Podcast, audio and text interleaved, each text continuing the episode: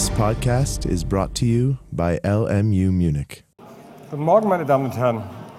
Wir sind immer noch bei dem nicht so wahnsinnig aufregenden, aber unglaublich wichtigen Verjährungsrecht und haben uns gestern beschäftigt mit der regelmäßigen Verjährung nach 195 und haben gesehen, dass wenn keine besondere, andere, abweichende Verjährung angeordnet ist, sei es im allgemeinen Teil hier vorne, sei es im besonderen Teil, wie etwa im Kaufrecht und im Werkvertragsrecht, dann gilt eben diese dreijährige regelmäßige Verjährung. Wir haben gesehen, dass das Typische an dieser dreijährigen regelmäßigen Verjährung ist der äh, Verjährungsbeginn nach 199, der eben von subjektiven Kriterien abhängt. Deswegen kann man, wenn man will, ich glaube, man braucht es nicht, sich neben den 195 noch den 199 einfach notieren, dass man nicht vergisst, dass ähm, es wichtig ist zu bestimmen, wann diese Verjährungsfrist beginnt. Und dann haben wir gesehen, dass diese Verjährungsfrist dadurch, dass sie an subjektive Kriterien äh, geknüpft wird, nämlich nicht nur an das Entstehen des Anspruchs, das ist ein objektives Kriterium, sondern daran, dass der äh, Gläubiger vom Anspruch und vom Anspruchsgegner, besser gesagt von den anspruchsbegründenden Tatsachen und von der Person des Anspruchsgegners, also des Schuldners, Kenntnis erlangt hat oder ohne grobe Fahrlässigkeit Kenntnis äh, hätte erlangen müssen. Dieses ist, dieses ist eine Jahresendverjährung, also die Verjährung beginnt, immer erst mit dem Ende des Jahres. Das heißt, wenn Sie am 1. Januar diese Voraussetzungen haben, dann haben Sie knapp vier Jahre Verjährung letztlich. Diese Verjährung ist potenziell unendlich, weil es sein kann, dass erst nach 10, 20, 30, 40 Jahren diese subjektiven Voraussetzungen eintreten. Und deswegen gibt es diese objektiven Maximalfristen im Paragraphen 199 Absatz 2 bis 4, die wir gestern durchgegangen sind. Und ich will nochmal sagen, keinen Fehler da machen bitte. Immer wird zuerst geprüft, ob nach 199.1 bereits die Verjährungsfrist abgelaufen ist. Wenn das der Fall ist, dann ist Schluss. Die Absätze, Absätze 2 bis 4 sind nur interessant, wenn nach diesen subjektiven Kriterien an sich noch nicht verjährt wäre und dann eine Höchstfrist maßgeblich sein soll. Wie die im Einzelnen gestaffelt sind, haben wir gestern durchgenommen und ich hoffe, Sie haben das einfach mal selber an den Beispielsfällen durchgeübt. Man muss es einmal durchgemacht haben, das kann man sich nicht nur erzählen lassen. Nun gibt es nicht nur die besondere Verjährungsfrist, nicht nur diese regelmäßige Verjährungsfrist, sondern wir finden vorne im allgemeinen Teil, aber auch hinten, also etwa im Gewährleistungsrecht, das habe ich ja schon angedeutet und darauf kommen wir im Kauf- und Werkvertragsrecht nochmal en Detail zu sprechen, deswegen vertiefe ich das nicht weiter, gibt es auch vorne noch besondere Verjährungsfristen, die stehen im Paragraphen 196 und 197. Wir haben im Paragraphen 196 eine zehnjährige Verjährungsfrist für äh, Rechte an Grundstücken. Ansprüche auf Übertragung des Eigentums an einem Grundstück. Also etwa Kaufvertrag für ein Grundstück, dann hat man aus 433.1 den Anspruch auf Übereignung, sowie auf Begründung, Übertragung oder Aufhebung des Rechts an einem Grundstück. Das sind etwa ähm, Hypotheken, Grundschulden und dergleichen. Oder Änderung des Inhalts an einem solchen Recht sowie die Ansprüche, die auf die sowie die Ansprüche auf die Gegenleistung, also auch der Kaufpreisanspruch bei einem Grundstückskauf verjähren in zehn Jahren. Und dann haben wir eine weitere besondere Verjährungsfrist in 197 in 30 Jahren äh, verjährt, soweit nicht ein anderes verjähren, soweit nicht ein anderes bestimmt ist. Jetzt Schadenersatzansprüche, die auf der vorsätzlichen Verletzung des Lebens, des Körpers, der Gesundheit, der Freiheit oder der sexuellen Selbstbestimmung beruhen. Sie sehen also wiederum das gestern schon angedeutete Charakteristikum, das uns an vielen Stellen begegnen wird, dass man ab 2002 sensibler geworden ist gegenüber der Verletzung solcher höchstpersönlicher Rechtsgüter. Dann aber auch, und das ist ja, hat äh, durch den Fall Gurlit ähm, ja fast schon drollige Relevanz bekommen, die Herausgabeanspruch aus dem Eigentum. Ich habe ja da schon einmal angedeutet, dass das Eigentum selbst ein absolutes Recht ist. Es ist kein Anspruch. Es kann nicht verjähren. Aber aus dem Eigentum selbst entstehen natürlich Ansprüche, wie etwa insbesondere der Herausgabeanspruch des Eigentümers aus 985 BGB. Und drolligerweise, drollig sage ich deshalb, weil ähm, das vorher nicht so war, das hat man 2002 eingeführt, unterliegt auch dieser Herausgabeanspruch einer Verjährung, allerdings einer sehr langen, nämlich 30 Jahre. Schauen Sie in 197 Nummer 2, Herausgabeansprüche aus Eigentum, anderen dinglichen Rechten, den 2018, 21, 30 und 23, 62, das sind Ansprüche aus dem Erbrecht, die müssen uns jetzt nicht interessieren, sowie Ansprüche, die der Geltendmachung des Herausgabeanspruchs dienen, das sind Auskunftsansprüche und dergleichen, die verjähren in 30 Jahren. Weiterhin, ich komme darauf gleich nochmal zurück, weiterhin verjähren in 30 Jahren rechtskräftig festgestellte Ansprüche. Das bedeutet, wenn Sie einen Titel haben, wie man das im Zivilprozessrecht nennt, also etwa ein Urteil oder auch einen rechtskräftig gewordenen Vollstreckungsbescheid oder andere gleichlautende Titel, dann haben Sie 30 Jahre Zeit. Also, wenn wie Sie eine normale kurze Verjährung von drei Jahren haben, die Regelverjährung, Sie haben den Schuldner verklagt, Sie haben einen Zahlungsanspruch gegen den, der ist tituliert durch ein rechtskräftiges Urteil, dann haben Sie 30, können, haben Sie 30 Jahre Zeit, dieses Ding zu vollstrecken. Ähm, Ansprüche aus vollstreckbaren Vergleichen oder vollstreckbaren Urkunden, das sind auch sogenannte Titel nach der ZBO, also Dinge, die ähm, vollstreckt werden können, und Ansprüche auf Erstattung auf der, äh, der Kosten der Zwangsvollstreckung. Also eine verdammt lange 30-jährige Verjährungsfrist und diese besonderen Verjährungsfristen, die beginnen nicht nach 199. Das wäre ja salopp gesagt noch schöner, wenn man den Verjährungsbeginn einer solchen 30-jährigen Frist auch noch mal hinausschieben würde, sondern schreiben Sie sich bitte neben den oder merken Sie sich, ähm, dass dann der Paragraph 200 gilt. Denn schauen, schauen wir noch mal kurz in den Eingangssatz des 199, der uns gestern so lange beschäftigt hat. Die regelmäßige Verjährungsfrist beginnt und so weiter. Ähm, die regelmäßige Verjährung ist nur die des 195. Das heißt, der Fristbeginn des 199 gilt nicht für diese längeren Verjährungen des 196 und des 197. Hier gilt der Paragraph 200. Die Verjährungsfristen von Ansprüchen, die nicht der regelmäßigen Verjährungsfrist unterliegen, beginnt mit der Entstehung des Anspruchs, soweit nicht ein anderer Verjährungsbeginn ähm, bestimmt ist. 199.5, der, der ähm, betrifft Unterlassungsansprüche, auf die komme ich später zu sprechen, findet, entsprech findet entsprechende Anwendung. Das bedeutet also, dass etwa, wenn ähm, Gurlitt in seinem Besitz über 30 Jahre lang ein Bild hatte, das einem anderen gehörte, also Raubkunst oder was auch immer, dann ist der Herausgabeanspruch verjährt. Ähm, das hat ähm, drollige Folgen, auf die ich jetzt im Einzelnen nicht eingehen will. Ich werde im Bereicherungsrecht und dergleichen nochmal darauf zurückkommen. Was ist denn nun eigentlich, wenn Herr Gurlitt den Besitz eines solchen Bildes einer anderen Person gibt dann entsteht ja wieder neu ein Herausgabeanspruch des Eigentümers aus 985. Fängt dann die Verjährungsfrist neu an? Oder wie ist das, wenn jemand ein Bild 20 Jahre besessen hat, dann gibt er es weiter und die nächsten zehn Jahre hat es ein Dritter? Ähm, kann man diese Verjährungsfristen zusammenrechnen? Die Antwort lautet ja. Schauen Sie in 198 hinein. Verjährung bei Rechtsnachfolge. Gelangt eine Sache hinsichtlich derer ein dinglicher Anspruch besteht, also etwa der Herausgabeanspruch eines Eigentümers an einem Bild. Durch Rechtsnachfolge in den Besitz eines Dritten, so kommt die während des Besitzes des Rechtsvorgängers verstrichene Verjährungszeit dem Rechtsnachfolger zugute. Also die Zeit läuft weiter. Wenn noch nicht ganz verjährt ist, dann wird die darauf folgende Zeit addiert und wenn schon verjährt ist, dann äh, gilt das auch für den Rechtsnachfolger. Ich will auf diesen Wunder, für, also Zivilrechtler waren durch den Fall Gurlitt natürlich begeistert, weil da können Sie Klausuren draus machen ohne Ende. Ich komme im Bereicherungsrecht und dergleichen nochmal darauf zurück. Ich will jetzt hier nicht ähm, in die Details gehen, die Sie nicht, weil Sie zu doof sind, sondern weil wir den Stoff noch nicht hatten, an dieser Stelle überfordern würden. Diese, das habe ich schon gesagt, 200, diese Fristen sind taggenau. Das sind keine Jahresendfristen, sondern diese Fristen muss man von dem Tag selbst, von dem Tag selbst an berechnen.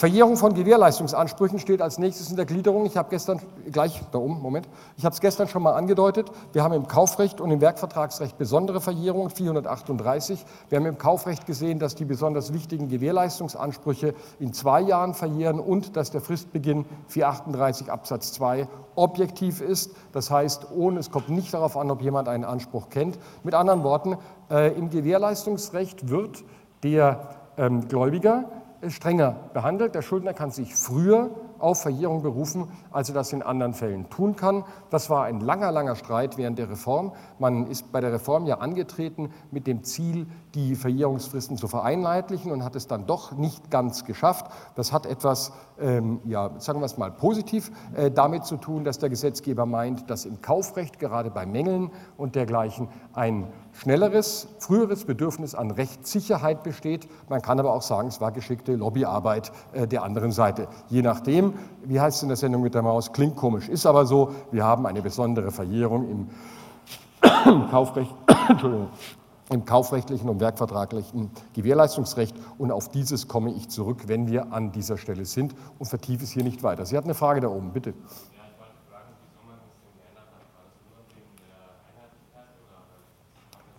Wieso man was geändert hat? Mit der Verjährung des Herausgabeanspruchs? Mhm. Ja, also ich kann es Ihnen so genau auch nicht sagen. Äh, ich kann Ihnen nur Folgendes sagen, dass damals schon gerade die Museumsverbände protestiert haben. Ich habe, glaube ich, gestern schon mal kurz angedeutet, als das eingeführt wurde. Ähm, ich kann es mir nur so erklären, äh, dass man äh, unverjährbare Ansprüche vermeiden wollte. Wir werden sehen, es gibt kaum unverjährbare Ansprüche im deutschen Recht und man meinte eben, dass auch bei Eigentum, und das ist durchaus richtig, nach über 30 Jahren es ja irrsinnig schwierig, schwierig sein kann zu wissen, wer ist denn nun eigentlich wirklich der Eigentümer. Das heißt, der Grund der Verjährung, Rechtssicherheit zu schaffen, der dürfte wohl dahinter gestanden haben. Sie sehen, am, am Fall Gurditz sehen Sie es ja äh, am allerbesten. Ja, diese Taskforce von der Frau Berggren-Merkel, wie lange arbeitet die schon an der Feststellung, wem diese Dinger gehören? Ich glaube jetzt zwei Jahre mittlerweile. Und was haben die mittlerweile restituiert? Drei oder vier jämmerliche Bilder. Ja, also diese Taskforce, diese, Kommission, diese, diese Kommission hat, ähm, so heißt es in der Politik, gnadenlos versagt. Ich würde das nicht so nennen. Es ist einfach verdammt schwierig, nach so langer Zeit noch etwas festzustellen. Also wird die Antwort wohl sein, Rechtsfriede. Ja? Das muss wohl das Motiv gewesen sein, hier auch eine Verjährung zu machen. Und man muss natürlich fairerweise sagen, dass 30 Jahre schon eine verdammt lange Zeit ist. Ja? Ähm, und dass ein Fall wie der Fall Gurlitt zwar ein spektakulärer Fall ist, aber sicherlich kein alltäglicher. So würde ich das an dieser Stelle sehen, auch wenn mich dieser Fall natürlich als, als äh, also rein kulturgeschichtlich, äh, politisch, aber natürlich auch als Jurist absolut fasziniert. Aber das ist mehr so meine Fachidiotie an dieser Geschichte. Mehr kann ich Ihnen dazu auch nicht sagen, aber ich glaube, dass das doch ein, ein, ein legitimes Motiv des Gesetzgebers ist. Man kann es natürlich auch anders sehen, aber ist, der hat jetzt nicht zwingend absoluten Schmarrn gebaut hier an dieser Stelle. So, also ich habe schon gesagt, die Verjährung der Gewährleistungsansprüche, die Sie unter E sehen, die ähm, überspringe ich mal, besser gesagt beschränke mich auf die gemachten Andeutungen mit dem Versprechen, dass das im Detail kommt. Äh, und damit komme ich zu ganz trüben Dingen, nämlich zur Fristberechnung.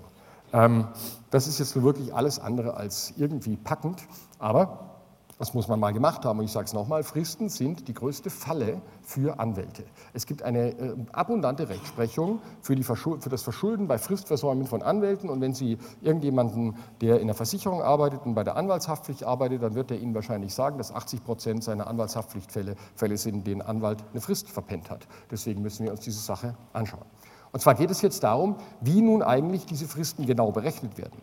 Wir wissen jetzt, okay, die Frist beginnt, wenn wir einen Fall der regelmäßigen Verjährung nehmen, äh, sie beginnt mit dem Ende des Jahres. Aber wann endet sie dann eigentlich genau und wie wird sie berechnet? Diese trüben Dinge der Fristberechnung stehen in den Paragraphen 186 fortfolgende. Und da müssen wir jetzt mal kurz reinschauen. Sie checken bei der Verjährung immer so, wie lang ist die Verjährung? Also erstens, welche Verjährung gilt, Regelverjährung oder nicht? Wie lang ist die Verjährung? Wann fängt sie an? Das machen Sie alles in den 194 fortfolgende mit 199. Jetzt geht es konkret um die Berechnung der Daten. Wann nun eigentlich mit welchem Datum die Frist beginnt ähm, und äh, an welchem Datum sie genau abläuft. Und das ist im Paragraphen 187 und im Paragraphen 188 geregelt, also in dem Abschnitt über Fristen und Termine, der bei 186 fortfolgende beginnt. Schauen wir kurz rein, das ist eine typische Regelung des allgemeinen Teils, denn in 186 heißt es, für die in Gesetzen, gerichtlichen Verfügungen oder Rechtsgeschäften enthaltenen Frist- und Terminsbestimmungen gelten die Auslegungsvorschriften der 187 bis 193. Ganz kurz, was finden wir jetzt in diesen Regelungen? Wir finden in diesen Regelungen erstens ähm, Hilfsmittel, die uns sagen, wann genau, also zu welchem Datum eine bestimmte Frist beginnt und zu welchem Datum sie abläuft. Und wir finden äh, in diesem Zusammenhang, und zwar im Zusammenhang mit dem Ablauf dieser Fristen, auch die Frage, ähm, was ist denn zum Beispiel, wenn eine Frist an einem Sonntag oder an einem Feiertag und dergleichen abläuft. Um diese trüben Dinge geht es nun. Also, 187 regelt den Fristbeginn. Und dort finden wir zwei Fristen. Wir, so, wir finden sogenannte Ereignisfristen und sogenannte Ablauffristen. Schauen wir hinein. Ist 187 Absatz 1 ist für den Anfang einer Frist ein Ereignis oder ein in den Lauf eines Tages fallender Zeitpunkt maßgebend, so wird bei der Berechnung der Frist der Tag nicht mitgerechnet, in welchen das Ereignis oder der Zeitpunkt fällt. Ist der Beginn eines Tages für den Anfang einer Frist, ist der Beginn eines Tages der für den Anfang einer Frist maßgebende Zeitpunkt, so jetzt Absatz 2, so wird dieser Tag bei der Berechnung der Frist mitgerechnet. Satz 2, das gleiche gilt von dem Tag der Geburt bei der Berechnung des Lebensalters. Unabhängig davon, zu welcher Uhrzeit Sie geboren wurden, haben Sie es, Paragraph 187 Absatz 2, Satz 2 zu verdanken, dass Sie in Ihren Geburtstag hineinfeiern können und genau am 0 Uhr des Tages, an dem Sie geboren sind, Geburtstag haben. Systemwidrig, so müsste man sagen, denn ähm, Ihre Geburt ist ein Ereignis. Und wenn man bulversierendes Ereignis für Sie. Ähm, und äh, das wäre eigentlich eine Frist nach 187 Absatz 1, ist aber nicht der Fall, sondern das wird künstlich auf den 187 Absatz 2 Satz 2 verlegt. Der 187 Absatz, Absatz 2 ist, jetzt, jetzt mal abgesehen von der Berechnung des Geburtsalters, das nicht so wahnsinnig wichtig ist, naja gut, für die Volljährigkeit, wenn einer um 0 Uhr an seinem Geburtstag ein Geschäft abschließt, dann kann das mal relevant sein. Ähm, aber ähm, regelmäßig geht es um den 187 Absatz 1. Äh, jetzt versuchen wir das doch mal zu, in Zusammenhang zu bringen mit 199 Absatz 1. Also wann beginnt jetzt nun eigentlich eine regelmäßige Verjährungsfrist? Wir wissen, mit dem Ende des Jahres. So, würden Sie sagen, dass ähm, wenn das Gesetz sagt in 199, die Frist beginnt mit dem Ende des Jahres, dass das ein Fall von 187 Absatz 1 oder ein Fall von 187 Absatz 2 ist? Also, das Ende des Jahres ist ja, wie wir wissen, am 31.12.24 Uhr. Beginnt diese Frist jetzt am 31.12. 0 Uhr oder am 1.1. 0 Uhr, bitte? Wunderbar. Können Sie schnell begründen? Ja, warum? Subsumieren Sie mal bitte. Ist das alles richtig? Ähm, weil es ein Ereignis ist, das. Äh genau, es ist ein Ereignis. Ne? Beginnt das Ende des Jahres ist ein Ereignis. Ja? So, das Ende des Jahres ist ein Ereignis, also wird nach 187 Absatz 1 der Tag, an dem dieses Ereignis stattfindet und das Jahr endet am 31.12. Am 1.1. beginnt es, aber am 31.12. endet es. Also wird dieser Tag nicht mitgerechnet. Das bedeutet, die ähm, Verjährungsfrist beginnt am Folgetag, also am 1.1. um 0 Uhr. Nun gibt es, wir werden es gleich sehen, Regelungen ähm, in äh, im Gesetz, das ist nämlich der Paragraph 193, der sagt, dass wenn eine Frist an einem Tag endet und dieser Tag ist ein Feiertag, dann wird dieser Tag nicht mitgerechnet. Da gibt es noch einen Tag mehr, weil die Gerichte zu haben. Der 193 betrifft aber nur, ähm, der betrifft nur das Fristende, nicht den Fristbeginn. Also ob der Fristbeginn auf einen Sonntag oder einen gesetzlichen Feiertag fällt, spielt überhaupt keine Rolle weil der 1. Januar ist, wie Sie wissen, ein gesetzlicher Feiertag, aber dennoch beginnt die regelmäßige Verjährungsfrist wegen 187 Absatz 1 am 1. Januar, also am Folgetag 0 Uhr, weil, ich subsumiere nochmal 187 1, ähm, der Tag nicht mitgerechnet wird, in welchen das Ereignis oder der Zeitpunkt fällt, ist gleich ähm, das Ende des Jahres. Ablauffristen 187 Absatz 2 gibt es kaum welche. Da zählen wir den Tag mit und systemwidrig wird das gemacht, ähm, wird das gemacht äh, beim Lebensalter. Damit kommen wir zur Frage des Fristendes. Wann endet nun die Frist? Wir wissen also, die Verjährungsfrist ähm, beginnt am 1.1. Okay, also wenn wir jetzt einen Vertrag schließen äh, und ich die subjektiven Voraussetzungen des 199.1 sind gegeben, ich kenne die Tatsachen, die den Anspruch begründen, ich weiß, wer mein Schuldner ist, dann beginnt das Ganze am 1.1. Jetzt, was haben wir 2015, am 1.1.2016 läuft die dreijährige Verjährungsfrist an. Wann hört sie auf? 188. Ähm, Tagesfristen, eine nach Tagen bestimmte Frist endigt mit dem Ablauf des letzten Tages der Frist. Was uns viel mehr interessiert, ist, sofern das nicht ein Feiertag ist, 193, darauf komme ich gleich zurück. Andere Fristen, die enden mit dem Ablauf des entsprechenden Wochen- oder Monatstags. Eine Frist die nach Wochen, nach Monaten oder nach einem mehrere Monate umfassenden Zeitraum, Jahr, halbes Jahr, Vierteljahr bestimmt ist, endigt im Fall des 187 Absatz 1, das ist unser Fall, mit dem Ablauf desjenigen Tages der letzten Woche oder des letzten Monats, welcher durch seine Benennung oder seine Zahl dem Tage entspricht, in dem das Ereignis oder der Zeitpunkt fällt. So, jetzt haben wir noch das Problem, äh, wenn es den Tag nicht gibt, Schaltjahre und dergleichen, 188 Absatz 3. Das lassen wir mal weg. Wann endet damit die Regelverjährung? Also sie beginnt am 1.1. des Folgejahres. Und wann endet sie?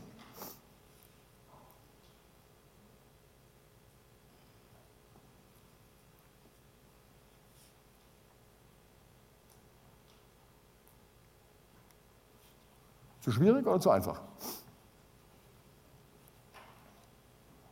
Das ist eine Frist, die, nach, die nach Jahren berechnet ist. Okay? Also sind wir im 188.2. Bitte? Wir machen jetzt die Regelverjährungsfrist, die dreijährige, okay? Bitte? Mhm.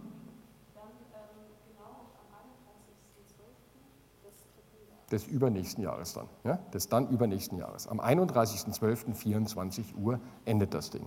Das ist der Grund, warum Sie, wenn Sie auf der Feierbanane sind, in der Sonnenstraße und da mal spazieren gehen, am 31.12. mal kurz an den Briefkasten am Justizpalast vorbeigehen sollten. Da herrscht wirklich Verkehr. Ja? Also mit Ablauf des letzten Tages. Das bedeutet, wenn wir jetzt uns die Regelverjährungsfrist mal kurz anschauen, gehen wir es mal durch. Und ähm, denken Sie bitte nicht, dass ich meine Folie nicht à jour bringe, wenn ich jetzt hier einen Fall äh, bringe, der ähm, aus, in, in, in 2008 spielt. Also zu einem Zeitpunkt, an dem Sie noch nicht mal daran gedacht haben, Abitur zu machen, geschweige denn Jura zu studieren. Ähm, denn das Einzige, was Sie im Examen dabei haben dürfen, ist ein Kalender. Und wenn Sie einmal in einer Klausur irgendwie richtig, wirklich feste Daten sehen und es geht um Verjährung, machen Sie Kalender auf. Weil also im ersten Examen passiert es kaum, im zweiten machen die so einen Mist. Ja? Ähm, dass dann nämlich vielleicht das, ab das Ende der Frist dann noch auf den Feiertag läuft und bam, ja, oder, oder ein Sonntag und dann müssen Sie noch einen dran setzen. Also deswegen dieses ähm, Beispiel. Sie müssen jetzt auch nicht Ihre Handys zücken und den Kalender zurückrechnen. Ich zeige es Ihnen schon. Also eine Kaufsache wird am 31.12. geliefert. Wann ist die Verjährungsfrist des 438 ähm, 1 Nummer 3 abgelaufen?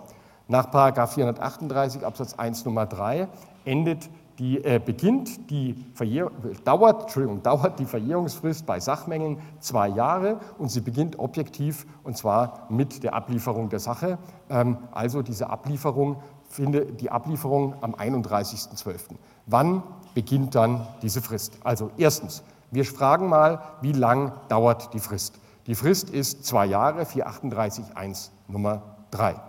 Als nächstes fragen Sie sich, wann beginnt die Frist? Wann ist diese Frist? Wann hat diese Frist begonnen? Bitte? Warum hat sie am 1.1.0 Uhr begonnen? Ja, es, handelt es sich hier um ein Ereignis? Warum? Weil der 488, 438 Absatz 2 sagt, das beginnt mit der Lieferung, oder heißt es Ablieferung oder was da steht, ähm, beginnt mit der Ablieferung der Sache. Das ist ein Ereignis, also wird nach 487 Absatz 1 dieser Tag für die Frist nicht mitgerechnet. Nicht mitgerechnet. So, also Fristbeginn, Ereignisfrist beginnt nach 187 Absatz 1 am Folgetag, also am 01.01.2009, 0 Uhr. Dass der 1.1. ein gesetzlicher Feiertag ist, spielt keine Rolle, weil für den Fristbeginn das vollkommen irrelevant ist. Berechnung des Fristendes. Wie sieht es da aus? Wann endet diese zweijährige Frist?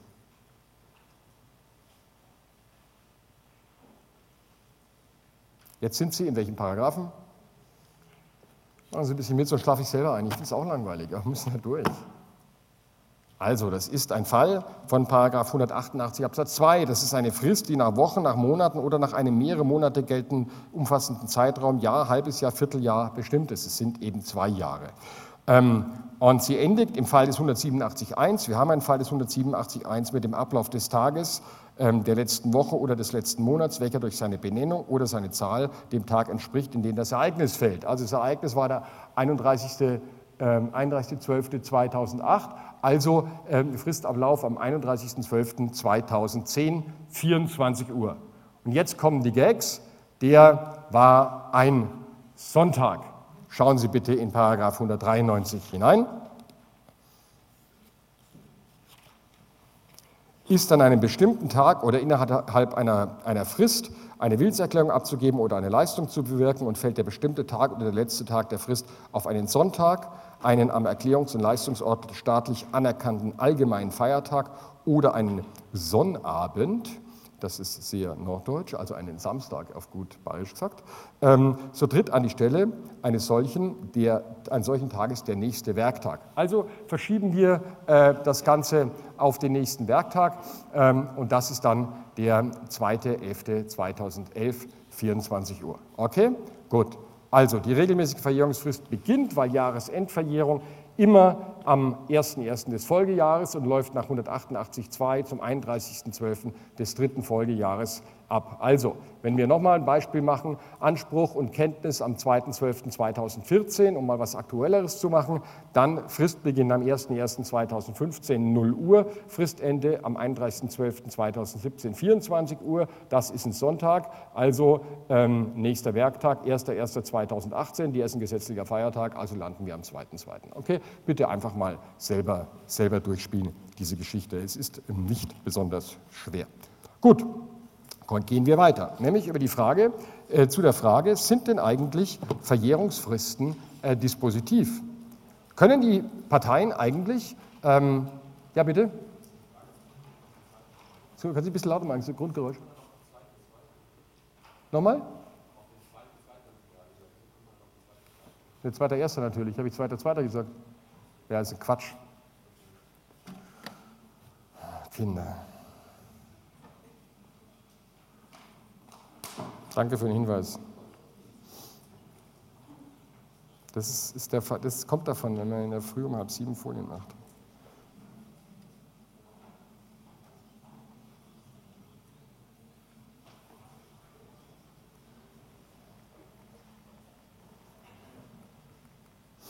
So, jetzt passt aber.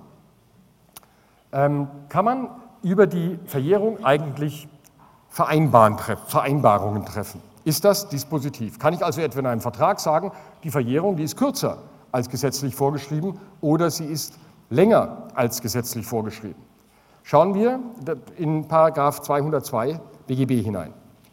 Die, Verjähr die Verjährung kann bei Haftung wegen Vorsatzes nicht im Voraus durch Rechtsgeschäft erleichtert werden. Die Verjährung kann durch Rechtsgeschäft nicht über eine Verjährungsfrist von 30 Jahren ab dem gesetzlichen Verjährungsbeginn hinaus erschwert werden. Was lesen wir e contrario aus dem Paragraphen 202?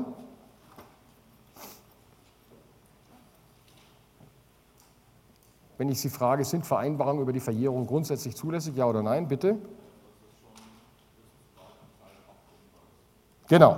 Aus dem, der 202 setzt Grenzen für eine verjährungsbeschränkende Vereinbarung und deswegen können wir dem Paragraph 202 e contrario entnehmen, dass vertragliche Vereinbarungen über die Verjährung, also Verkürzung der Verjährung oder Verlängerung der Verjährung möglich sind. Es gibt auch noch weitere Dinge, zum Beispiel kann man auf die Einrede der Verjährung, darauf komme ich später, auf die Einrede, äh, auf die Einrede der Verjährung möglicherweise auch verzichten. Aber mir geht es jetzt nur mal darum, kann man in einem Vertrag von vornherein sagen, nee, der Anspruch verjährt eben erst in sechs Jahren und zwar objektiv oder er verjährt schon in einem Jahr. Das subjektiv oder objektiv. Die Antwort lautet ja, das geht. Ähm, die gesetzlichen Grenzen stehen zunächst einmal im Paragraphen 202 selbst drin. Man kann bei Vorsatz nicht die ähm, Verjährung äh, verkürzen, also erleichtern. Ähm, dann würde ich mich komplett in die Hand des, andre, in die Hand des anderen begeben. Und der, man darf die äh, Verlängerung, die, die Verjährung nicht verlängern, also die, Verlängerung, die Verjährung eines Anspruchs erschweren über 30 Jahre hinaus. 30 Jahre ist sozusagen die magische, mystische Endgrenze. Länger als 30 Jahre geht nicht. Das ist die, das ist die deutsche Rule Against Perpetuities. Ähm, im Verbrauchsgüterkauf, auf den ich später natürlich im Kaufrecht nochmal detailliert komme, äh, ist es noch strenger. Nur zur Allgemeinbildung mal dahin, müssen Sie sich an dieser Stelle noch nicht merken. Äh, wir sind ja schon ein paar Mal bei den Grenzen der Privatautonomie, Sie erinnern, Sie erinnern sich, in diese Vorschriften der 474 fortfolgende gelangt, die in Umsetzung einer EU, damals noch EG-Richtlinie über den Verbrauchsgüterkauf den Verbraucher schützen sollen wenn er sich bewegliche Sachen von einem Unternehmer kauft. Und das sehen Sie im Paragraphen 475 Absatz 2, dass die Verjährung der in 437 bezeichneten Ansprüche, das sind die Ansprüche, die ein Käufer gegen einen Verkäufer hat, wenn eine Sache mangelhaft ist, vor Mitteilung eines Mangels an den Unternehmer nicht durch Rechtsgeschäft erleichtert werden kann, wenn die Vereinbarung zu einer Verjährungsfrist ab dem gesetzlichen Verjährungsbeginn von weniger als zwei Jahren bei gebrauchten Sachen von weniger als einem Jahr führt. Also mal kurz nur zur Sache für Ihre juristische Allgemeinbildung. Wir kommen im Detail dazu. Im Kaufrecht haben wir jetzt schon ein paar Mal gesehen, verjähren ja die Gewährleistungsansprüche eines Käufers in zwei Jahren ab Ablieferung. Und bei neuen Sachen darf ein Unternehmer äh, gegenüber einem Verbraucher die Verjährung nicht unter diese zwei Jahre verkürzen. Das Einzige, was er darf, ist bei gebrauchten Sachen eine Verjährung von einem Jahr vereinbaren. Das geht. Wir hatten das schon mal im Zusammenhang mit dem AGB-Recht und das kommt im Sommersemester ähm, nochmal. Sie finden das gelegentlich etwa ähm, bei Versandhäusern, wenn die Retouren verkaufen äh, und dann im Internet anbieten, dann sagen Retourenware, Verjährung ein Jahr, das ist das Maximum, was die noch dürfen. Ganz, ganz selten, das deutsche Recht ist da sehr zurückhaltend, gibt es auch unverjährbare Ansprüche, die stehen in 194 Absatz 2 und sind sehr esoterisch. Ansprüche aus einem familienrechtlichen Verhältnis unterliegen der Verjährung nicht, soweit sie auf die Herstellung des jeweiligen Verhältnisses entsprechenden Zustands für die Zukunft oder auf die Einwilligung in eine genetische Untersuchung zur Klärung der leiblichen Abstammung gerichtet sind. Das sind Ansprüche aus dem Familienrecht, etwa auf Wiederherstellung des ehelichen Lebens und dergleichen, die ohnehin nicht vollstreckt werden können. Ähm, die sind ähm, unverjährbar.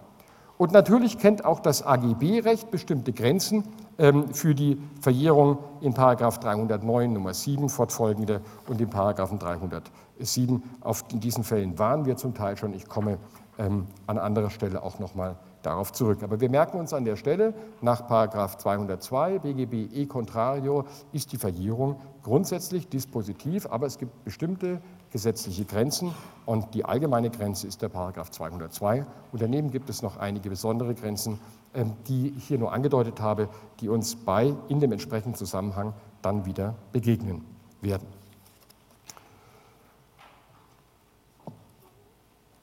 Nun tickt bei der Verjährung die Uhr. Jetzt stellt sich die Frage, gibt es nicht irgendeine Möglichkeit, ähm, diese Uhr anzuhalten? Warum fährt denn der Anwalt am 31.12. vor 24 Uhr und schmeißt eine Klageschrift in den Briefkasten an der Prielmeierstraße im Justizpalast? Warum tut er das? Wenn die Uhr weiterlaufen würde, ähm, wenn er Klage erhebt, dann würde ihm das ja auch überhaupt nichts bringen. Also gibt es bestimmte Ereignisse, die dazu führen, dass die Verjährung zunächst einmal angehalten wird.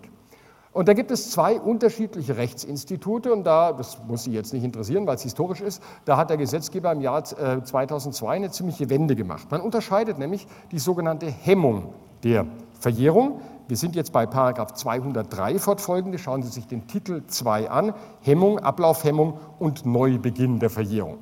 Man unterscheidet die Hemmung von der Verjährung von dem sogenannten Neubeginn der Verjährung. Bei der Hemmung der Verjährung, deren Wirkung Sie in 209 sehen, ähm, wird die während der Hemmung vergangene Zeit in die Frist nicht mit einberechnet. Schauen wir in 209 hinein. Der Zeitraum, währenddessen die Verjährung gehemmt ist, wird in die Verjährungsfrist nicht einberechnet. Kurz und gut, die Uhr wird angehalten. Die Uhr wird angehalten an dem, in dem Augenblick, in dem die Hemmung eingetreten ist. Und wenn die Hemmung aufhört, dann tickt die Uhr weiter.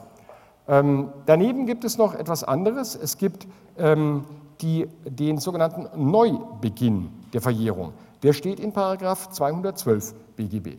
Und Sie sehen schon an, ähm, anhand der Menge der Paragraphen, dass es sehr wenige äh, Tatbestände des Neubeginns der Verjährung gibt und sehr, sehr viele der Hemmung.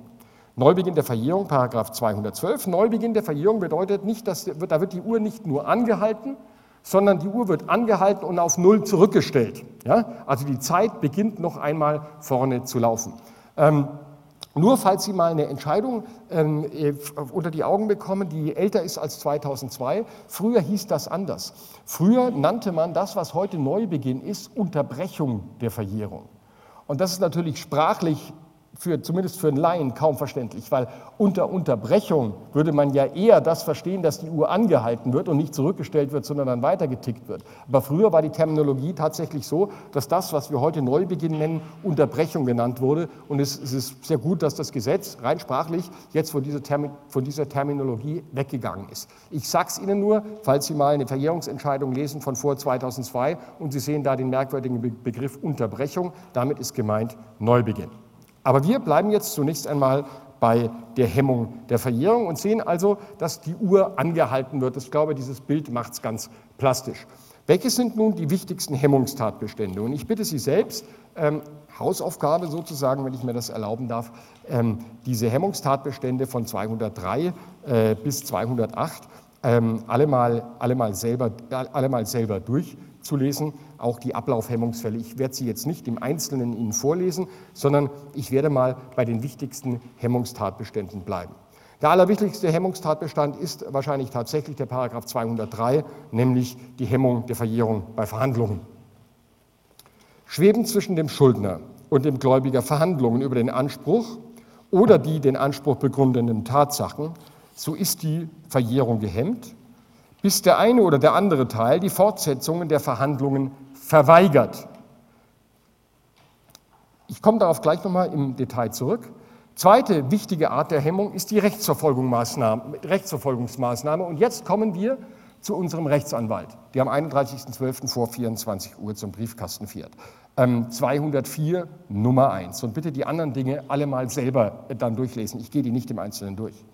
Die Verjährung wird gehemmt durch erstens die Erhebung der Klage auf Leistung oder auf Feststellung des Anspruchs auf Erteilung der Vollstreckungsklausel oder auf Erlass des Zwangsvollstreckungsurteils. Mit anderen Worten, durch Klageerhebung oder andere Maßnahmen der gerichtlichen Geltendmachung, die Sie en Detail noch nicht kennen müssen, Zustellung eines Mahnbescheids und so weiter und so fort, Geltendmachung eines Anspruchs im Prozess, Musterverfahren and so on. Also durch eine gerichtliche Geltendmachung wird die Verjährung gehemmt, also durch Rechtsverfolgungsmaßnahmen. Und deswegen fährt der Anwalt am 31.12. nochmal schnell ähm, zu Gericht. Übrigens nur am Rande, und das müssen Sie jetzt noch nicht wissen, eine Klage wird eigentlich erst erhoben, wenn sie zugestellt wird an den Gegner. Wenn ich jetzt am 31.12. Äh, das einschmeiße, ist es ja dem Gegner noch gar nicht zugestellt worden. Aber da gibt es in der Zivilprozessordnung die Vorschrift, die sagt, dass eine alsbaldige Zustellung diese Frist dann wahrt. Also deswegen reicht das noch, wenn man dann dahin fährt. Dann gibt es eine Hemmung während vereinbarter Leistungsverweigerungsrechte, Paragraph 205. Ähm, schauen wir ins Gesetz und dann ein kurzes Beispiel. Ähm, 205 BGB, die Verjährung ist gehemmt, solange der Schuldner aufgrund einer Vereinbarung mit dem Gläubiger vorübergehend zur Verweigerung der Leistung berechtigt ist. Stellen Sie sich mal vor, Sie schulden mir Geld und nehmen Sie an, am 31.12.24 am, am 31 Uhr würde die Verjährung ablaufen. Ich komme jetzt zu Ihnen und sage, hey, pass auf, da läuft Verjährung, ich will jetzt mein Geld haben. Und Sie sagen, boah, bitte gib mir ein bisschen Luft, ich brauche noch einen Monat, dann habe ich das Geld. Nach Weihnachten habe ich wieder Geld, weil dann kriege ich Geld geschenkt. Und ich sage, ja, okay. Und äh, nach Weihnachten sagen Sie dann Edgy Badge Verjährung. Ja, das kann es natürlich nicht sein. Also, ähm, solange ähm, Sie ein Leistungsverweigerung, ich Ihnen das gestundet habe, solange ist die Verjährung selbstverständlich ähm, gehemmt. Übrigens nicht nur beim Ablauf, sondern auch wenn ich zwischendrin mal eine Stundung war, dann läuft während dieser ganzen Zeit ähm, die, Uhr, die Uhr nicht mit. Die Beweislast für solche Hemmungstatbestände trägt der Gläubiger. Ja, also wenn sich der Schuldner auf Verjährung beruft und der Gläubige sagt, nein, nein, nein, mein Lieber, die Verjährung ist ja eine bestimmte Zeit gar nicht gelaufen, die war gehemmt, weil wir verhandelt haben oder weil ich dir gestundet habe, dann muss der Gläubiger das beweisen. Wichtig, und jetzt komme ich nochmal auf den 203 zurück, ist diese Hemmung wegen Verhandlungen. Denn Verhandlungen bedeutet nicht etwa, dass Sie da einen Rechtsanwalt äh, äh, beauftragt haben müssen oder sich zusammengesetzt haben müssen, um über den Anspruch zu reden, sondern es ist ein ganz, ganz weiter Begriff. Verhandlung im Sinne von Paragraph 203 ist jeglicher Meinungsaustausch über die Forderung. Also wenn ich Ihnen etwas schreibe, hey, das sind noch irgendwie 100 Euro offen aus einem Kaufvertrag und Sie sagen, nee, vergiss es das sind sicherlich keine Verhandlungen, weil Sie das Ganze sofort ablehnen. Aber wenn Sie sagen, oh, das glaube ich aber noch nicht, aber da muss ich erst mal schauen und so weiter, ja, als wenn Sie sich auf ein Gespräch einlassen und schon ein Meinungsaustausch genügt für ähm, Verhandlungen. Das ist ganz, ganz wichtig. Auch das kommt natürlich später nochmal im Verjährungsrecht bei Gewährleistungsfällen. Sie haben ein Auto gekauft oder irgendeinen Gegenstand, die zweijährige Verjährungsfrist ist kurz vorm Ablaufen. Sie gehen zum Händler und sagen, hier, der Motor äh, klappert. Und er sagt, ja, der Motor klappert. Ja? Ähm, das liegt doch nicht an mir, sondern du bist gefahren wie ein Henker. Aber gib mal her, ich schaue es mir mal an. In dem Augenblick, wo er sagt, ich schaue es mir mal an, ist er im 203 drin mit Verhandlungen. Und dann ist die Uhr angehalten. Wenn er aber sagt, der Händler, pass auf, von mir gibt es überhaupt nichts, aber aus Kulanz schaue ich mir das Ding mal an, dann sind es keine Verhandlungen, okay? Weil er dann klarstellt, dass er nur aus Kulanz handelt. Das heißt, wenn Sie potenzieller Schuldner sind und Sie wollen sich nicht auf eine Verjährungshemmung einlassen, etwa ein Verkäufer, der sagt, du kannst mir viel erzählen, aber ich verhandle jetzt nicht mit dir rum, weil übermorgen ist die Frist abgelaufen, der ähm, kann dann sinnvollerweise sagen, pass auf, ich erkenne nichts an, ich verhandle auch nicht mit dir, aber aus Kulanz schaue ich mir es an, dann kommt er nicht da ähm, hinein. In diesem Zusammenhang ist noch zu erwähnen äh, die sogenannte Ablaufhemmung. Was ist das? Und ich erkläre es Ihnen zunächst mal am besten an einem Beispiel. Nehmen Sie mal an, ähm, Sie haben ähm, einen Anspruch ähm, gegen mich und ähm, der würde jetzt am 31.12.2015, 24 Uhr, würde die Verjährungsfrist ablaufen. Äh, jetzt kommen Sie zu mir und wir verhandeln über den Anspruch. Okay. Und jetzt ziehe ich mal die Verhandlungen locker in die Länge. Oder sagen Sie, Sie kommen am 24. zu mir und ich verhandle jetzt erstmal mit Ihnen rum. Und äh, dann zu einem bestimmten Zeitpunkt breche ich die Verhandlungen ab. Ende. Dann tickt ab diesem Zeitpunkt die Uhr weiter. Wenn die Verhandlungen beginnen, eine Woche oder einen Tag vor Verjährungsbeginn, und dann werden die Verhandlungen beendet, dann haben Sie nach Ende gerade noch mal einen lumpigen Tag Zeit, um die Verjährung anders zu hemmen, zum Beispiel um eine Klage zu erheben. Das kann verdammt kurz sein, ja, diese, diese Geschichte. Also äh, gibt es manchmal Regelung im Gesetz, die sagt, ähm, dass dann die Verjährung frühestens zu einem bestimmten Zeitpunkt eintreten kann. Das heißt, es soll nach einem bestimmten Ereignis noch eine Mindestfrist gegeben werden, während der Verjährung nicht eintreten kann. Schauen Sie in Paragraph 203 Satz 2. Also 203 sagt, während verhandelt wird, bleibt die Uhr stehen. Und dann kommt 203 Satz 2 und sagt, die Verjährung tritt frühestens drei Monate nach dem Ende der Hemmung ein. Frühestens drei Monate. Das bedeutet nicht, dass es immer drei Monate sind. Wenn ich mit Ihnen verhandle, nehmen wir an, die Verjährung läuft noch acht Monate. Ich verhandle mit Ihnen eine Woche, dann beginnt, dann, dann tickt die Uhr halt danach weiter und Sie haben noch die restliche Zeit plus diese eine Woche während der die Uhr nicht gelaufen ist. Das heißt, Ihre Verjährung wird dann nicht etwa verkürzt auf drei Monate. Aber wenn wir jetzt verhandelt haben, nehmen Sie an, jetzt droht Verjährung zum 31.12. und wir verhandeln jetzt am 30.12. breche ich die Verhandlungen ab. Dann hatten wir eine ähm, Hemmung der Verjährung von nur zwei Wochen. Dann hätten Sie jetzt gerade noch diese zwei Wochen, um Klage zu erheben. Da sagt der Gesetzgeber nein. Die Verjährung tritt dann frühestens drei Monate nach dem Ende der Hemmung ein. Also Sie haben auf jeden Fall nach Ende der Verhandlungen noch drei Monate. Okay? Das ist damit gemeint. Das ist also nur dann notwendig, wenn die Frist andernfalls schon abgelaufen wäre. Das, die, diese sogenannte Ablaufhemmung führt also nie zur Verkürzung der Verjährung, sondern sie sagt, wenn nach einem, du sollst nach einem bestimmten Ereignis noch mindestens so und so viel Zeit haben, einen Anspruch geltend machen. Deswegen Ablaufhemmung. Also, wenn Verjährungen beendet sind und dann die Verjährung, der, die Restverjährung kürzer wäre als die beschriebenen drei Monate, hat man jedenfalls noch drei Monate. Typische Formulierung, die Sie im Gesetz finden, ist etwa, die Formulierung tritt nicht, vor, tritt nicht ein vor Ablauf von, äh, von dem Zeitpunkt oder tritt frühestens dann und dann und dann ein. Solche Ablaufhemmungen sind selten. Wir haben sie im Paragraphen 203 äh, Satz 2, das Ende von Verhandlungen.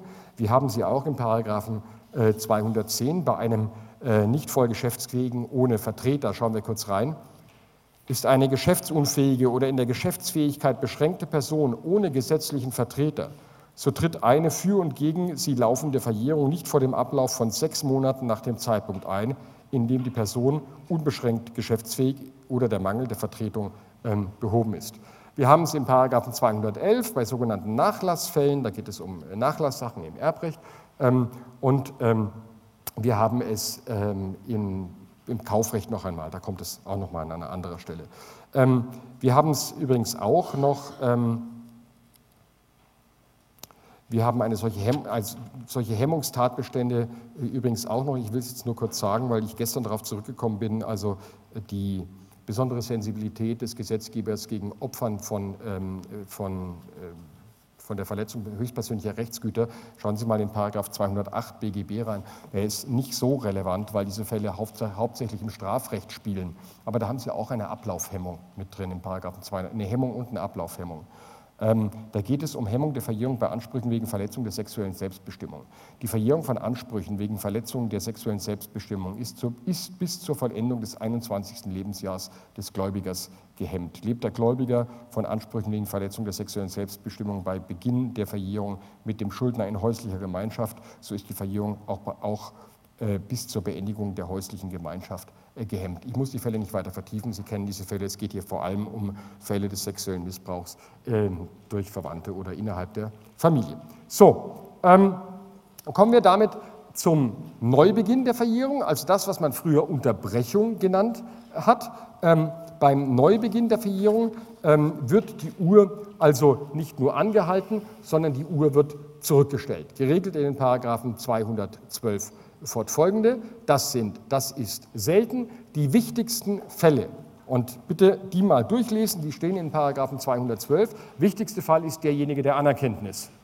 Wenn ich eine, auch konkludent einen Anspruch anerkenne, dann wird nicht nur gehemmt, sondern dann wird die Uhr zurückgestellt. Wenn Sie heute zu mir sagen, hey Lorenz, du schuldest mir Geld, und nehmen Sie an, die Verjährung würde ablaufen am 31.12.2015, 24 Uhr. Und ich sage, ja, stimmt, dann habe ich anerkannt. Bam. Und in dem Augenblick, in dem ich sage, ja, stimmt, wupp, fängt die Verjährung neu zu laufen an.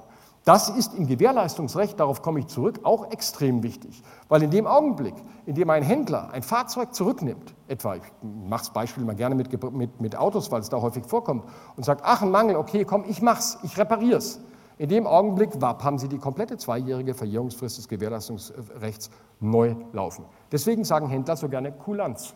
Die sagen irrsinnig gerne, mache ich, aber nur aus Kulanz, weil sie dann verhindern, dass die Verjährung neu beginnt. Und Sie sollten, wenn Sie Käufer sind bei solchen Geschichten, wenn der sagt Kulanz, ihm sofort sagen, nee, nee, nee, mein Freund, nicht aus Kulanz, darauf lasse ich mich ähm, nicht ein.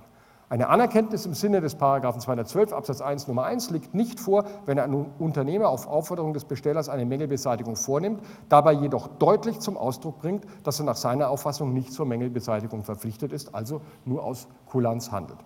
Dann wird die Verjährung weiter zurückgestellt durch Vornahme oder Beantragung einer gerichtlichen oder behördlichen Vollstreckungshandlung, also wenn sie zur, Zwangs, wenn, wenn sie zur ähm, Zwangsvollstreckung schreiten. Gut, wenn Sie dann übrigens ein Urteil haben, wir haben ja gesehen, die Erhebung der Klage hemmt die Verjährung. Wenn Sie dann ein Urteil haben, dann sind Sie wieder vorne im Paragraph 197 Nummer 2. Dann haben Sie nämlich einen rechtskräftig festgestellten Anspruch und der führt dann dazu, dass Sie eine neue 30-jährige Verjährung beginnt. Das ist vielleicht nicht ganz unwichtig, deswegen sollte man sich möglicherweise neben den 204 Nummer 1 war für die anderen auch, aber vor allem mit den 204 Nummer 1, dann den 197 ähm, Nummer 3 schreiben. Also wie läuft es im Prozess, ja, um es nochmal bildlich zu machen. Ich habe einen Anspruch gegen Sie, ich verklage Sie.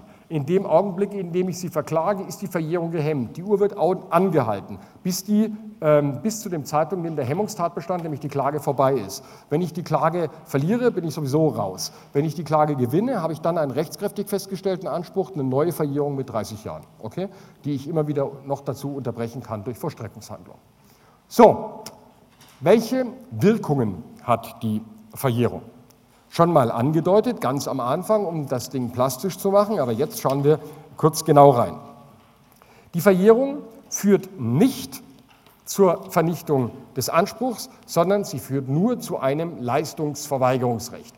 Der Ansatzpunkt jedes Verjährungsfalles ist 214 Absatz 1. Und das erfolgt in der Klausur unter irgendwie zweitens oder drittens Anspruch durchsetzbar, Fragezeichen. Also Sie prüfen ja immer Anspruch entstanden, Anspruch erloschen und dann drittens Anspruch durchsetzbar. Und der Einleitungssatz ist, äh, es, jetzt gesagt für Schuldner, könnte das Recht haben, die Leistung zu verweigern nach 214 ähm, BGB. Das ist der Ansatzpunkt. Also es ist nicht von Amts wegen äh, zu beachten. Es ist eine sogenannte peremptorische, ist gleich dauernde Einrede. Ganz kurz zur Terminologie nochmal. Ich habe es schon mal gebracht, aber für das Handbuch Latein für Angeber, das ist mal drauf haben. Also peremptorische Einreden, das kommt von lateinisch peremptio, äh, Vernichtung, ähm, ist führen zur dauerhaften, nicht, nicht zum Erlöschen, aber zur dauerhaften Nichtdurchsetzbarkeit eines Anspruchs und dilatorische Einreden von lateinisch dilatio, Aufschub, Verzögerung, führen zur vorübergehenden Nichtdurchsetzung eines Anspruchs, zum Beispiel Zurückbehaltungsrechte, die Sie jetzt noch nicht kennen müssen, zu denen kommen wir sehr bald. Anders ist das, na, auch das habe ich schon tausendmal gesagt, aber es wird so gerne falsch gemacht, deswegen sage ich es nochmal. Äh, anders ist das bei den Ausschlussfristen, wie zum Beispiel 121 Absatz 1. Die rechtzeitige Anfechtung gehört zum Tatbestand des 142 Absatz 1 und ist deswegen von Amts wegen zu beachten. Wichtig ist dieses, ähm, die Tatsache, dass die Verjährung nicht zum Erlöschen des Anspruchs führt, dafür, dass ähm, konsequenterweise, wenn man auf einen verjährten Anspruch gezahlt hat, man nicht ohne Rechtsgrund im Sinne von 812 gezahlt hat. Man hat also nicht auf einen nicht bestehenden Anspruch gezahlt, denn er besteht ja und kann dann deswegen nicht mit 812 BGB kommen, um das zurückzufordern, sondern im 214 Absatz 2 steht, ganz klar drin, das zur Befriedigung eines verjährten Anspruchs geleistete kann nicht zurückgefordert werden, auch wenn in Unkenntnis der Verjährung geleistet worden ist. Es ist so, aber deswegen steht hier Paragraph 813 und darauf komme ich später. Im Bereicherungsrecht gibt es schon eine Regelung, die sagt, dass man auch zurückfordern kann, wenn man geleistet hat und man hat eine dauernde Einrede. Aber die Verjährungseinrede ist eben ausgenommen. Der 214.2 ist ein Lex Spezialis zu 813. Müssen Sie aber hier noch nicht weiter wissen, machen wir, wenn wir im Bereicherungsrecht sind. Auf ein paar Dinge, die an dieser Stelle ziemlich kompliziert sind, auf die ich aber, ich verspreche es, zurückkomme im allgemeinen Schuldrecht, möchte ich hier hinweisen. Wir haben gesehen, dass äh, die Verjährung dazu führt, dass ich die Forderung nicht mehr geltend machen kann, wenn der Schuldner die Einrede der Verjährung erhebt. Das ist ein hartes Schwert. Mir wird die Forderung quasi aus der Hand geschlagen. Deswegen kann ich in bestimmten, unter bestimmten Voraussetzungen eine verjährte Forderung, die ich also nicht mehr einklagen könnte, zumindest noch als Abwehrmittel geltend machen. Dieses regeln die Paragraphen 215 äh, bis und äh, Paragraphen 215 und Paragraph 216, die in toto zu erläutern an dieser Stelle noch viel zu kompliziert wäre. Schauen wir mal ganz kurz rein nur. Die Verjährung schließt die Aufrechnung und die Geltendmachung eines Zurückbehaltungsrechts nicht aus, wenn der Anspruch in dem Zeitpunkt noch nicht verjährt ist, in dem erstmal aufgerechnet oder die Leistung verweigert werden konnte. Ich komme darauf natürlich zurück, aber dass Sie es kurz sehen, machen wir ein Beispiel mit einer Aufrechnung. Also nehmen Sie an, ähm, ich habe gegen Sie eine Forderung ähm, von 500 Euro und Sie haben gegen mich eine Forderung von 1000 Euro. Jetzt nehmen Sie an, dass meine Forderung in Höhe von 500 Euro verjährt ist. Wenn ich jetzt diese Forderung gegen Sie einklage, dann können Sie sagen, 214, ich erhebe die Einrede der Verjährung, ich kann mit dieser Forderung nicht mehr kommen. Wenn Sie jetzt aber kommen, pass mal auf, aber du schuldest mir 1000 mit einer unverjährten Forderung, dann kann ich mit dieser Forderung von 500, die ja noch existiert, aber die ich nicht mehr einklagen könnte, mit der kann ich zumindest noch aufrechnen. Das kann ich noch. Mit anderen Worten, der Gedanke ist der, dass eine verjährte Forderung zwar nicht mehr aktiv eingeklagt werden kann, aber sie kann wenigstens noch als Abwehrmittel benutzt werden. Ja? Also sie ist sozusagen verschwächt noch da. Das klingt jetzt alles ein bisschen mystisch und ich möchte es auch bei dieser Mystik an dieser Stelle belassen, weil ich jetzt tief äh, ins Aufrechnungs- und ins Zurückbehaltungsrecht reingehen müsste und ich verspreche hoch und heilig, dass ich, wenn wir dort sind, und das wird sehr bald der Fall sein, natürlich darauf zurückkomme. Ähm, andere Fragen können sich auch stellen, wie ist das denn, wenn ein Anspruch gesichert ist? Wenn ich mir also etwa zur Sicherung einer Forderung eine Hypothek habe einräumen lassen oder zur Sicherung einer Forderung etwas habe übereignen lassen, Sicherungseigentum, das steht im Paragraphen 216. Da kann ich auch die Forderung nicht mehr geltend machen, wenn sie verjährt ist und der andere die Einrede der Verjährung erhebt. Aber ich kann zumindest die Sicherheit, die ich habe, die kann ich noch verwerten. Das ist der Sinn des Paragraphen 216 ähm, BGB. Auch darauf komme ich nicht zurück, aber das werden Sie in der Vorlesung Sachenrecht haben. Also man kann sich an dieser Stelle, um es sich ein bisschen vorzustellen, merken, ich kann, wenn ich Sicherungsrechte für eine Forderung habe, da kann ich möglicherweise die Forderung nicht mehr geltend machen, aber die Sicherung, die kann ich noch verwerten. Sicherungsrechte überleben die Verjährung. Jetzt mal ganz grob gesagt, das steht in 216 und das kriegen Sie in der Vorlesung Sachenrecht. Und wenn Sie in der Vorlesung Sachenrecht nicht kriegen, dann beschweren Sie sich. Ähm, Letzteres Verjährung und Eigentumsvorbehalt steht hier nur als Marker drin. Das Teufel werde ich tun, das jetzt erklären, zu erklären, sondern das kommt, wenn wir im Schuldrecht sind. Ich erkläre es hier nicht, die Folie ist nur ähm, für Sie sozusagen vernetzt, dass wenn Sie später wiederholen, dass Sie es da wieder daran erinnern können. Die Gemeinsamkeit ist also die dingliche Sicherung, Überleben die Verjährung der gesicherten Forderung. Der Gläubiger kann wenigstens noch aus dem Sicherungsrecht vorgehen. Das ist der Clou dieser Vorschriften. Details später.